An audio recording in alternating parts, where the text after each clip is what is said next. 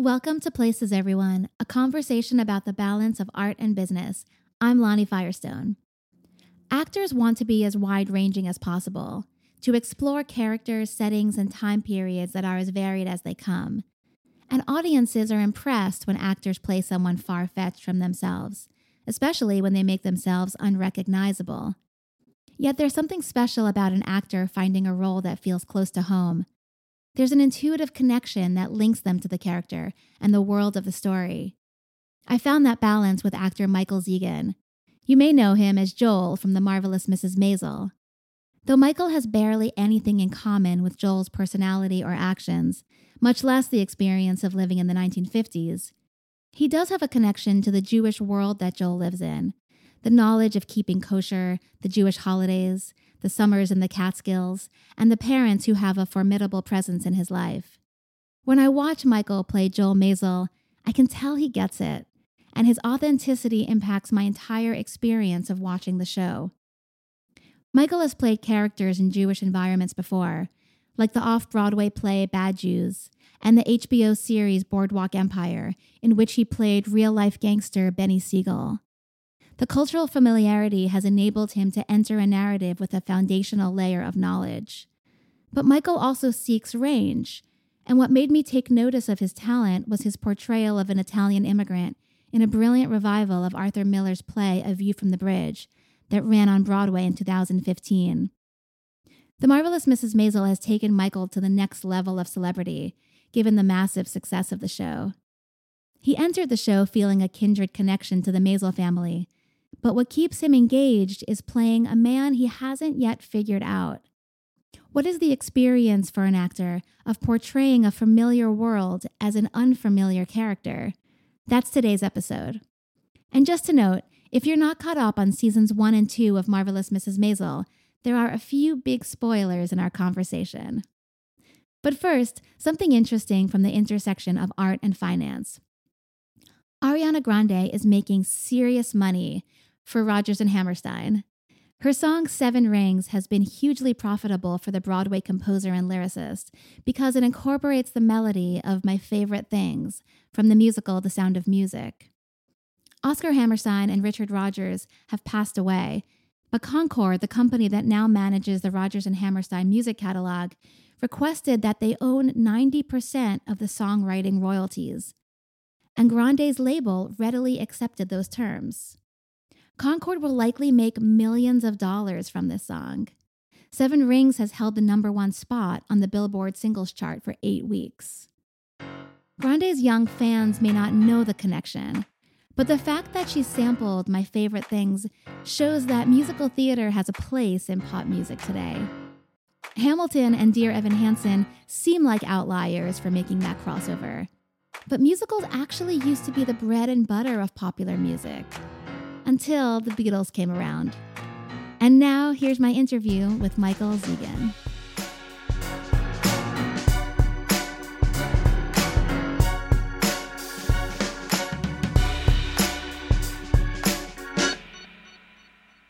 Thank you for joining me, Michael. Thank you for having me.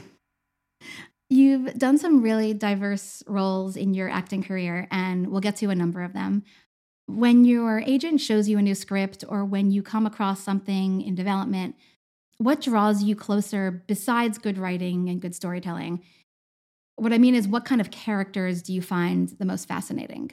I don't know because it's just kind of instinctual with me. Sometimes I'm my own worst enemy in that regard because I'll read something and think like, "Oh, this isn't me," and then um, you know my agents will have to try to convince me to reconsider yeah, I don't I don't know what I'm drawn to necessarily. The writing is is key. So, um, but I don't I don't know what in terms of like what type of character because I I do I do want to play everything. You know, I in my lifetime I would like to to do anything, everything and anything. Sometimes actors find themselves drawn to characters who are grappling with a certain thing or have a certain aspect in common with them or a way to get into it, that kind of thing. Uh, right. It sounds like you're saying you like to really keep it varied. There are times I've played characters that have really nothing to do with me and uh, that are, you know, way out of my comfort zone. Um, when I did A View from the Bridge on Broadway, I mean, I really did not think I had any chance in hell of getting that part. I you read the the play and it it's not me at all. Um, they keep talking about how big and strong the guy is, and I was like, well, that's not me. But then you, you know, I got the part, and then I hit the gym, and I was, uh, you know, put on eight pounds of muscle, and you just do things that you never thought you'd be able to do. And I guess, I mean, that's what's really exciting. I just know what I like. Mm-hmm. Um, I obviously I knew A View from the Bridge was, you know, a classic American play, and it's Arthur Miller, so I knew it was it was a quality project. I just didn't think that I was particularly right for it. I first encountered you in Noah Baumbach's film Frances Ha, mm-hmm. which I really loved, and also in Girls, where you had a really excellent role in just a few episodes. And but then you already had guest roles in a few TV series, Rescue Me playing a firefighter, Walking Dead playing a zombie, yes. and in the HBO series How to Make It in America, playing a kind of business Garmento, yeah. yeah, like a macher type. Sure. These were such varied experiences, I'm sure were you in the mode of embracing all possibilities or were you aiming toward a certain goal like an ongoing TV role?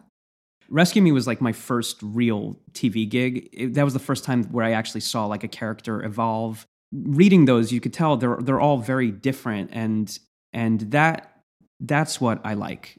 That's what I respond to. I like playing different characters and I've always considered myself a character actor. So, like I said, I want to do everything and these days it's actually kind of hard to do that because I feel like now in this industry you get kind of chastised if you play something that's not you, you know, hmm. because then there's somebody who is like that character who gets passed over for that part. I want to give you a specific example, but I don't, I don't want to offend anybody. But right. um, I mean, certainly that's the case with culturally specific. Well, that's the thing. You know, it's it's like uh, now, you know, people, um, they've been asking us whether we're offended that Rachel Brosnahan is not Jewish and she's playing a Jewish character on Maisel. I think that that's ridiculous. It's because we're actors. And, and, and, uh, in that respect, they're saying that I'm relegated to only playing Jews. Mm-hmm. And I, like I said, I want to play everything. So yeah, I don't subscribe to that theory at all. I think that as an actor, you should be able to play everything. Obviously, there are some instances where that's not cool, like playing an African American character. For me to do that would be offensive, and I get that because it's not believable. I think as long as it's believable, then then I don't see a problem with it. You mentioned earlier A View from the Bridge, and it's what I actually wanted to get to next because I think it's when I realized the extent of your range as an actor. So, well, thank you. so, as you mentioned, um, you play a character that is physically imposing. Um, he's an Italian immigrant who is kind of quiet and solemn, and but he has a sort of solid sense of duty and responsibility. And he famously lifts a chair over his head with one hand. Yes. So when you went in for that, how did you prove? I don't know. I mean, obviously they saw something in me. They saw potential um, I yeah, I, I was I was not physically imposing, and I knew that Mark Strong was playing the lead, Eddie, and I kind of had to be his antagonist, and I just thought like, there's no way I'm getting this because he is physically imposing. Mm-hmm. He's he's kind of a, a, a wiry kind of guy, but just his his whole demeanor is imposing. If you didn't know him, and so I just, I, I, I, really, I mean, I passed on the audition. I said, like, there's no way I'm getting this. So, no. Some of the producers had seen me in a, a play prior to that. And so I got a call from my agents saying, hey, they really want to see you. And uh, I got it. And then, like I said, I had to immediately get a trainer and hit mm. the gym and put on muscle and drink protein shakes and, and lift a chair every night. Yeah. And that was, uh, that was scary because. Yeah I dropped it once, not during a show, it was during a rehearsal. And, you know, that stuck in my head. I, you know, luckily it happened during a rehearsal. So I was always kind of uh, cognizant of that. I guess if I had never dropped it, I might have been a little too confident, maybe. But uh, but luckily, it never happened. I, and it was a heavy chair. It wasn't balsa wood or anything like that. Oh, it was yeah. a real chair. no joke. Yeah, and uh, I had to lift it with one hand over my head, with the other hand behind my back. A- after hitting the gym for for like a month at that point, like I did feel stronger, and I felt like it was you know I felt safe and comfortable lifting it. So I don't know why they thought of me um, but I'm I'm thankful that they did because it was an experience like no other. It was my Broadway debut, and uh, that was always a dream of mine, and um, just a really fun time. Was the show Bad Jews that they had seen you in?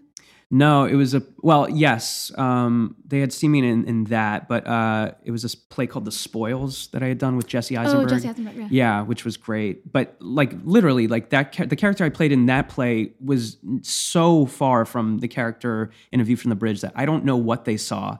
But I guess they just thought that I could do it, and uh, luckily, I think I did. I don't know. yeah. With all the range that you display in your many characters, um, I do you find something special in your Jewish characters because I feel that you intuitively get it. hmm And maybe that's because I know a bit about your background, so I come in with that expectation. You were in uh, the broad, off Broadway play Bad Jews, Yeah. and you played gangster Benny Siegel in Boardwalk Empire, and now Joel Maisel in Marvelous Mrs. Maisel. And in interviews you've done, um, I've been struck by how you've said that when you read the scripts for Bad Jews and Maisel, you said to yourself, I know this guy uh, in both of those instances about those characters you would eventually play. Were you referring to personal attributes or a Jewish environment that felt recognizable? Yeah, I think I think the second. You know, I'm not those guys, and uh, I just know that world. Though I grew up Jewish, and I grew up in a Jewish household, and especially in Bad Jews, the stuff that that he talks about because he's kind of more secular. I know those thoughts. I just know where he comes from and and what he's arguing about. It just it just hit home for me with Joel. I mean, because I'm not him. I'm. Uh, not really at all him but i just i know that world and i know what it means to grow up jewish and i think that's just sort of ingrained in the character and that's why i'm able to do it Yeah, yeah. Well, no one would say that Jews need better representation in Hollywood. That would sound like a joke. Right.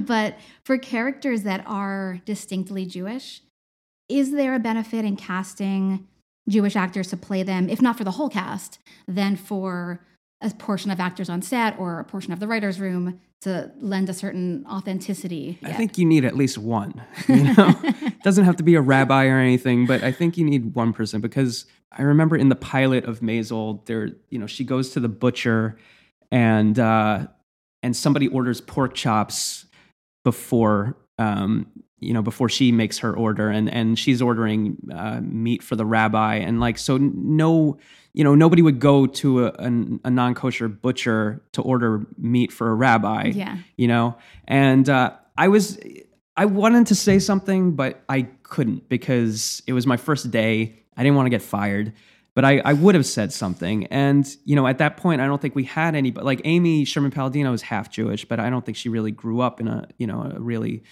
uh, Jewish kind of atmosphere, and now they have uh, at least one writer on the on the, staff who is Jewish, who's kind of their go-to um, what's the word dramaturg or something you know Yeah. somebody who's an expert who like they can go to and say hey is this kosher? you know and and uh so yes i do think that you need somebody you know i don't think it's just in terms of judaism i think it's in whatever you're doing. You just need somebody who's an expert or not even an expert just somebody who knows knows their stuff Yeah. to make it uh you know more valid and real Yeah. I mean, there are so many moments that feel very authentic to me. There's one scene where it's towards the end of Yom Kippur Mhm. and everyone's very solemn um, in synagogue. And then at the end of the holiday, there's this final uh, shofar blowing. Mhm. And then everyone suddenly like jumps up and Yeah. they're high energy and they run out. yeah Um, that felt very real from Right. a personal experience. Clearly, they have someone on staff who's Now they do, yeah. So yeah, that was the second season because uh, yeah, it was after the first episode, and I think they they actually got a lot of shit for um, that pork chops thing. Like a lot of people, you know, but I think the Jewish community has been able to overlook it. um, but I did notice that they in in in last season she goes back to the butcher and they kind of double down on it instead of like kind of fixing their their they they double down because uh, I remember it said something in the in the window about. Uh, some dairy thing and it's like oh well they obviously wouldn't have that and they still had like a, a sign that said about ham and i was like all right so i guess that's the direction they're going they're not gonna you know try to um, Yeah. fix what what they the mistake that they made in the first episode they're just like well this is not a kosher butcher and that's that's what it is And- Right. and, Well- that's that's that's their prerogative that's what they want in all of the Catskill episodes, the Catskills became this haven for Jewish families Mhm. in real life because they weren't allowed at other summer resorts. Right. Yes. And then, so what we think about being this like Jewish enclave was actually like a default environment. Mhm. And so the, all these Jewish families are there, not celebrating Tisha B'av except for the convert. right. Right. what are some of the aspects of the Maisel family that you do intuitively understand? Do you ever weave in, I don't know, pronunciations or gestures that you draw from personal knowledge? It's probably just the the argumentative factor involved. Um, I know how I react to my mother or my parents, and I just kind of use that. She just knows which buttons to push, and Mm-hmm. I think that maybe a lot of Jewish mothers can recognize that. Right. And obviously, in the show, the Maisel parents have a very heavy presence in Mhm. Joel's life. Yes, yeah, especially his father. I think that's that's the difference between me and, and Joel. Is like my I think my mother is is more of that in real life, that person who knows how to push your buttons, and in in the show, I, it's definitely uh, Kevin Pollak's character. Mm-hmm. Yeah. There's been a lot written about whether Marvelous Mrs. Maisel dips into stereotypes. I don't personally think it does, but when a religious or cultural world envelops a TV series, how do actors show the characters' foibles without slipping into those stereotypes? It's a heightened reality. It's not real, and people talk about yeah, it's a, it's a Jewish stereotypes, but then, but yeah, I don't I don't know. I've I'm not really sure. I don't see it as stereotypes. It's just people. People have been asking that a lot, but it's I just don't get it. I don't see what they see. But it is it's you know you have to remember it's a TV show. It's a heightened reality, and it's a comedy. I mean, the only uh, time that I felt uh, the stereotype slip in, it wasn't the the wealthy Upper West Side. It wasn't that. hmm It was Joel's parents hiding their money. Yeah, but that's you know, but a lot of banks back in the day wouldn't even take money from Jews. So. Mhm. so I think that that made sense. I don't think that that's also like only restricted to Jewish people, uh, you know, hiding money. I think a lot of people hid money, I'm sure. But also, it, I mean, that also goes back to I think Nazi Germany, where you know uh, people had to hide. There might you never knew when like the next. being ready to leave. yeah, exactly. And the Maisel family definitely embody more of that sensibility. Sure. I, I don't know if in the writing of the show they had immigrated themselves or. I don't think so. But you know, they're definitely the Maisels are more working class than uh, than the Weissmans. When you play a character that you feel you know, you just get into it, um, and it doesn't have to be a culturally specific one. Do you find that you get less direction on set? Do directors trust you more when you come in knowing it? See, but I'm the kind of person where I need direction. I, I need somebody telling me that I'm doing a good job or a bad job. You know, I need something because if I don't get direction, then I feel like I don't know what I'm doing. On Maisel, like Amy Sherman Palladino, she doesn't give a ton of direction. She thinks a lot in terms of, I think, visually. But uh, you know, every once in a while, she'll she'll say, "Hey, don't don't be so angry on this line. You know, try this," because she knows the Mhm. characters better than anybody, really. Um, we we bring them to life, but you know she's had these characters in her head for a while. So Had the Sherman Palladinos seen you in Boardwalk playing? they did, yeah, yeah, they had. Um, apparently, yeah, I, I didn't know this. Like, I just found this out that they had they knew who I was before I got Uh-huh. cast. I don't think they had necessarily thought of me for the character, but when my name was brought up, they were like, "Oh, okay, yeah, yeah, sure." And then I auditioned in front of them and thought I completely blew it, but clearly I didn't. So Yeah. And also, even though those are totally separate, I think because they're both set in a certain time period in New York, mhm. you have the New York accent down, the sensibility. They're sort of scrappy in different ways, but both trying to like get a little more successful in New York kind of thing. You can see how a casting director would would see the potential there. well, it was the same casting director, so that helped too. That's Uh, yeah, it's Meredith Tucker, who's cast me in I think three things now, so I like her. Yeah. um, I think it sounds like it's mutual. Yeah, I thought that after season one, Joel's storyline would diminish because he's now removed from Midge, and the story is so much about her after episode one or season one. after the end of season one. Okay, Um, but that was completely wrong. He has a really prominent role in season two. Yeah. And um, your character storyline seems like just as essential. in how it weaves in and out of midges, Yeah. but also just in its own, like finding your own kind of passion at work, and then at towards the end having this uh, sort of awakening of what you actually want to do. Mhm. And uh, I think a lot of viewers, I, I certainly did have the the image that if you were to create a comedy club, it would be your way to act truly support Midge in a way that's not romantic. Possibly. Possibly, we'll see. Um, I was wondering, did Amy and Dan expand Joel's role after seeing you deliver on it?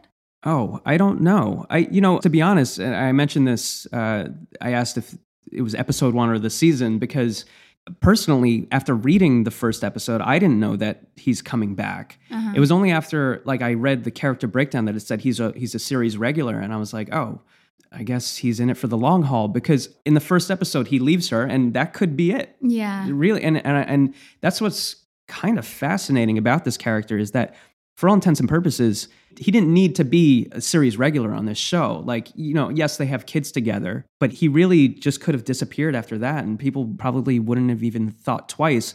And yet, here we are going into season three, and and they're really exploring this guy, and I think that that's so fascinating because he's really kind of the opposite of Midge. He's somebody who doesn't know what he wants, and she's somebody who clearly knows what she wants. And uh, juxtaposed together, I think that it's so interesting. I don't know if it was it was my performance that made them expand the character. I I just know that they love Joel. And Mhm. uh, it is cool how how he and Midge interact and how they'll always be in each other's lives because they do have these kids together and there still is that love there. And unfortunately, I think in in the first episode, the moment you meet Joel, he's going through this like you know quarter life crisis and easily hateable because he cheats on this perfect woman. So like I understand the animosity towards him from the audience, but it's cool how that even that is breaking down and how people who at one point were like I hated Joel now are saying, "Oh, he's not that bad."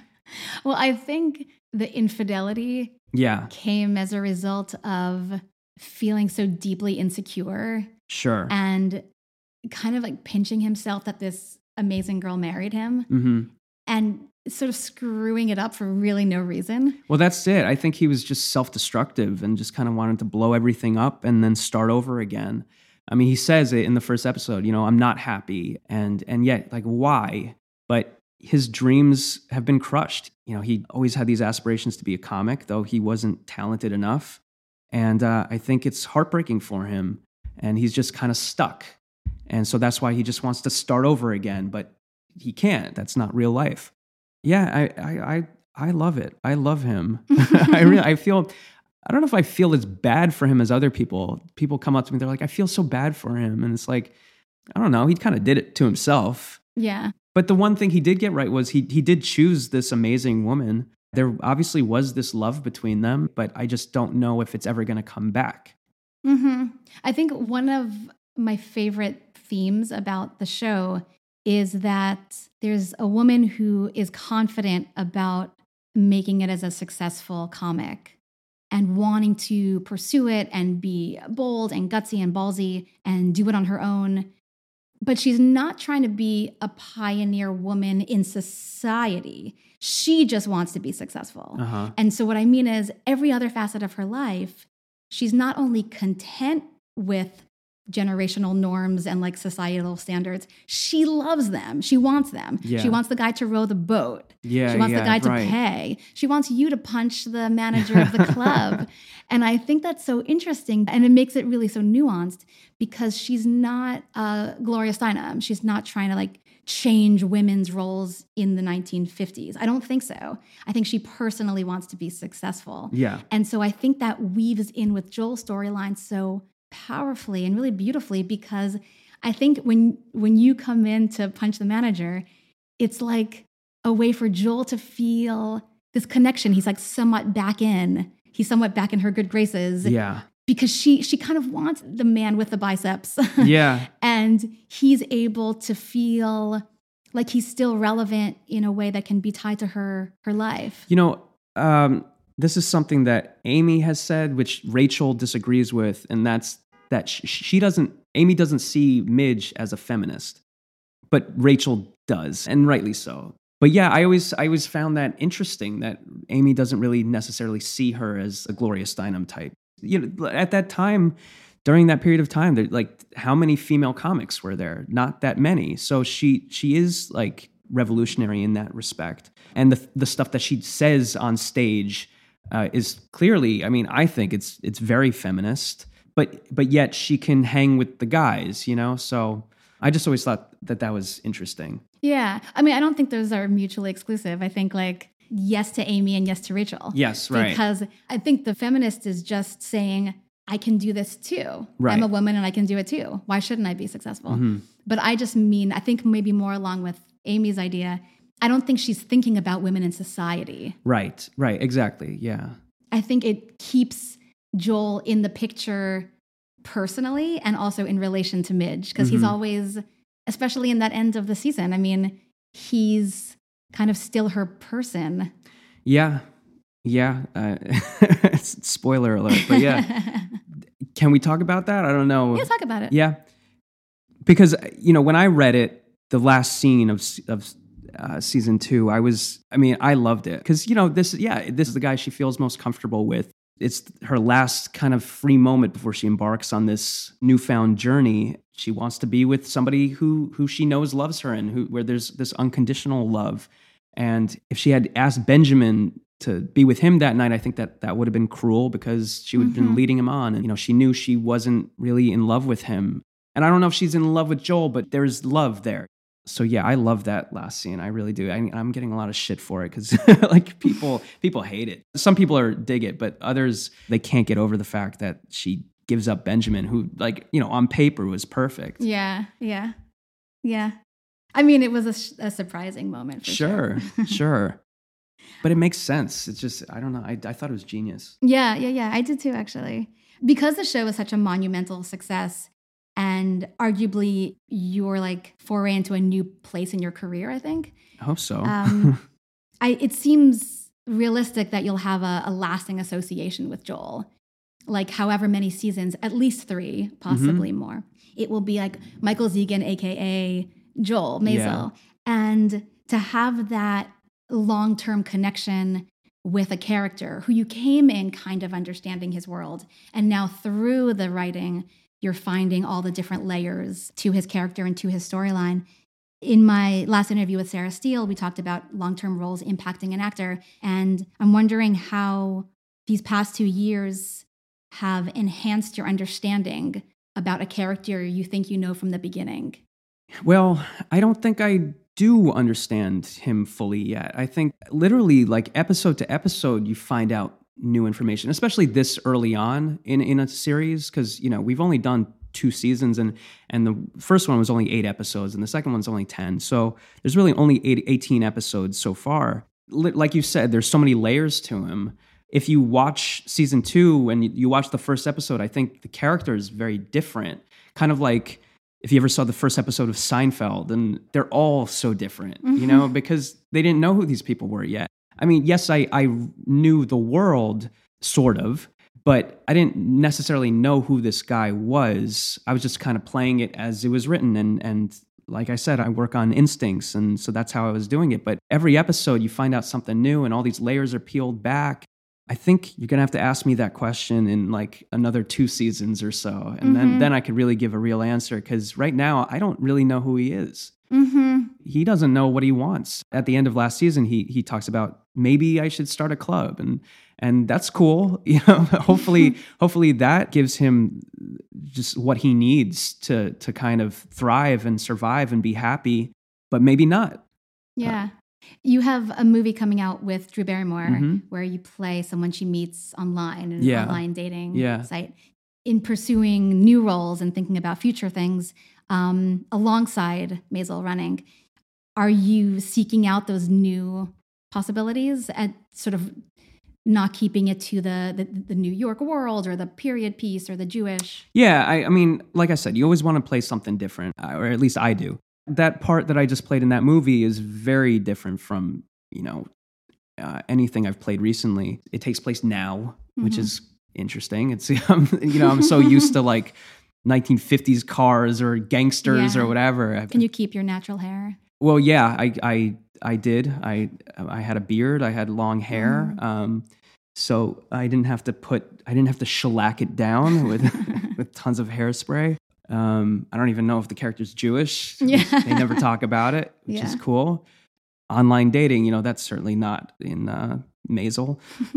So yeah, like I said, I want to play everything, and so that was definitely cool. That it was just completely different than than what I've been used to recently. Mostly, I just wanted to work with with Drew hmm because I grew up watching her, Yeah. and, and uh, she was she was just lovely. Yeah. Well, thank you for talking to me, and I look forward to season three. Yeah, me and, too. Uh, I wish you success in playing a wide range of characters. Thank you, thank you so much. Thank you so much for listening.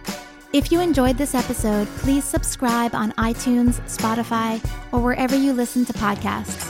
And follow Places Everyone on Twitter. Podcast production and original music by Cody Crabb. Artwork by Jennifer Klockner. See you next time.